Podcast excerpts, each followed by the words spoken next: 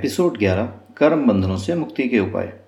हर जन्म में हज़ारों कर्म बंधनों का बोझ हमारे ऊपर होता है। बंधन कम होने की बजाय बढ़ते जाते हैं तो ऐसी स्थिति में हमें मोक्ष कैसे मिले? जबकि हम ये भी नहीं जानते कि कौन कौन से बंधनों का बोझ हमारे ऊपर है। ईश्वर ने इसका भी उपाय रखा है। अनेक ऐसे तरीके हैं जिनसे बिना जाने अपने बंधनों को कम किया जा सकता है। एक उपाय तो यह है कि प्रत्येक सुबह उठते ही और सोने से ठीक पहले क्षमा और धन्यवाद का भाव। हर सुबह उठते ही पूरे दिल से क्षमा मांगिए। क्षमा मांगिए उनसे जिनका आज तक जाने अनजाने आपने कुछ भी बुरा किया हो या किसी को कष्ट पहुँचाया हो। उन सभी लोगों को क्षमा कर दीजिए जिन्होंने कभी जाने अनजाने आपको कष्ट पहुँचाया हो। क्षमा के बाद ईश्वर को हर उस चीज़ के लिए धन्यवाद दीजिए जो आपके पास है। हवा, पानी, प्रकृति माता पिता भोजन या जो कुछ भी आपके पास है, सब ईश्वर का ही तो दिया हुआ है। यही ईश्वर की सच्ची पूजा भी है। इसे आप एक महीना भी सुबह और रात को लगातार कर लेंगे तो आपको अपने अंदर, अपने जीवन में सकारात्मक बदलाव देखने शुरू हो जाएँगे।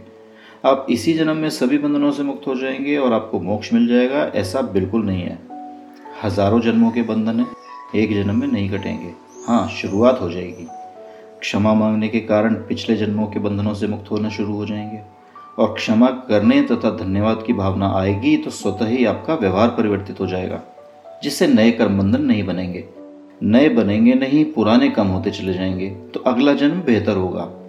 और इसी अभ्यास को अगले जन्म में भी जारी रखा तो जल्दी ही किसी जन्म में मोक्ष मिल ही जाएगा। कर्म बंधनों से मुक्त होने का दूसरा तरीका ध्यान है।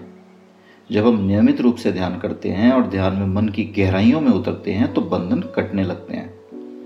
कर्म बंधनों से मुक्त होने के लिए विपश्ना ध्यान सर्वोत्तम है। ये ध्यान दस दिन के शिविर में कराया जाता है। आपको दस दिनों के लिए विपशना ध्यान शिविर में ही रहना होता है। आपके रहने और भोजन का प्रबंध विपशना संस्थान द्वारा ही किया जाता है और ये दस दिवसीय शिविर निःशुल्क होता है। आपके घर या पास के विपशना शिविर की जानकारी के लिए आप इंटरनेट का सहारा ले सकते हैं। इनकी वेबसाइट का एड्रेस भी आपको नीचे डिस्क्रिप्शन में मिल जाएगा। ध्यान की जिस विधि आनापान सती के बारे में मैंने आपको बताया था, वो विपशना ध्यान का ही शुरुआती भाग है। आगे का भाग या विधि बताने का कोई लाभ नहीं है, क्योंकि ये ध्यान केवल विपशना शिविर में ही सीखा जा सकता है। किताब पढ़कर या वीडियो देखकर नहीं। हाँ ध्यान सीखने के बाद अभ्यास घर पर ही होता है। विपशना के ध्यान शिविर के पश्चात आपको जीवन और व्यवहार में चमत्कारिक रूप से परिवर्तन दिखाई देने लगते हैं। लेकिन जिस प्रकार आप योग करना सीख लें और योग का अभ्यास ना करें तो आपकी बीमारियाँ कैसे कम होंगी? उसी प्रकार आप ध्यान की कोई विधि सीख लें और ध्यान करें नहीं तो आपको लाभ कैसे होगा?